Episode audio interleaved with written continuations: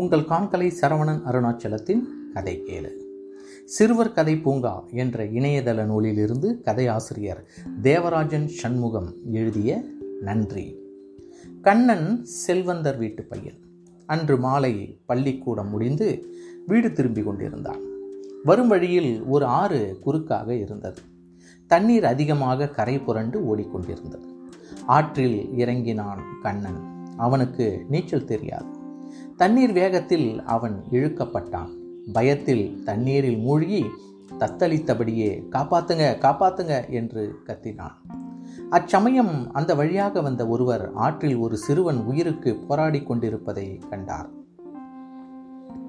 சடசடவென்று ஆற்றுக்குள் இறங்கி கண்ணனை நோக்கி நீந்தி சென்றார். ஒரு வழியாக ஆற்றில் இருந்து கண்ணனை காப்பாற்றி கரை சேர்த்தார் சிறிது நேரம் மயக்கத்தில் அதிர்ச்சியில் இருந்த கண்ணன் கண்விழித்தான் எதிரே தன்னை காப்பாற்றியவர் நிற்பதை கண்டான்.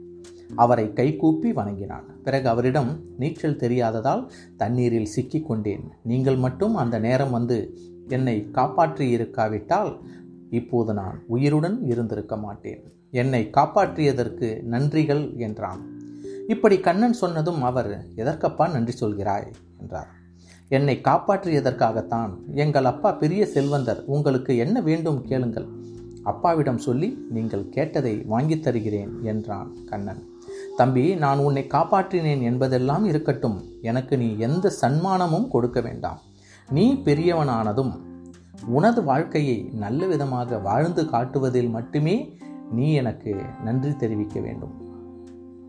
நீ ஒழுக்கமானவனாக பெரிய கல்விமானாக உத்தமனாக வாழ்ந்து கஷ்டப்படுறவங்களுக்கு உதவி செய்து ஊரில் நல்ல பெயர் எடுத்து வாழ்ந்து காட்டுவதுதான் நீ எனக்கு தரும் சன்மானம்.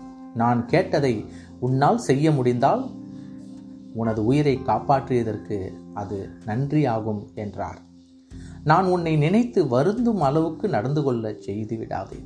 ஒரு மோசமானவனை காப்பாற்றி விட்டோமே என்று நான் வருந்தும் நிலைக்கு என்னை ஆளாக்காமல் ஒரு சிறந்தவனை காப்பாற்றினோம் ஒரு தர்மவானை காப்பாற்றினோம் என்ற கௌரவத்தை எனக்கு கொடு என்றார். நன்றி.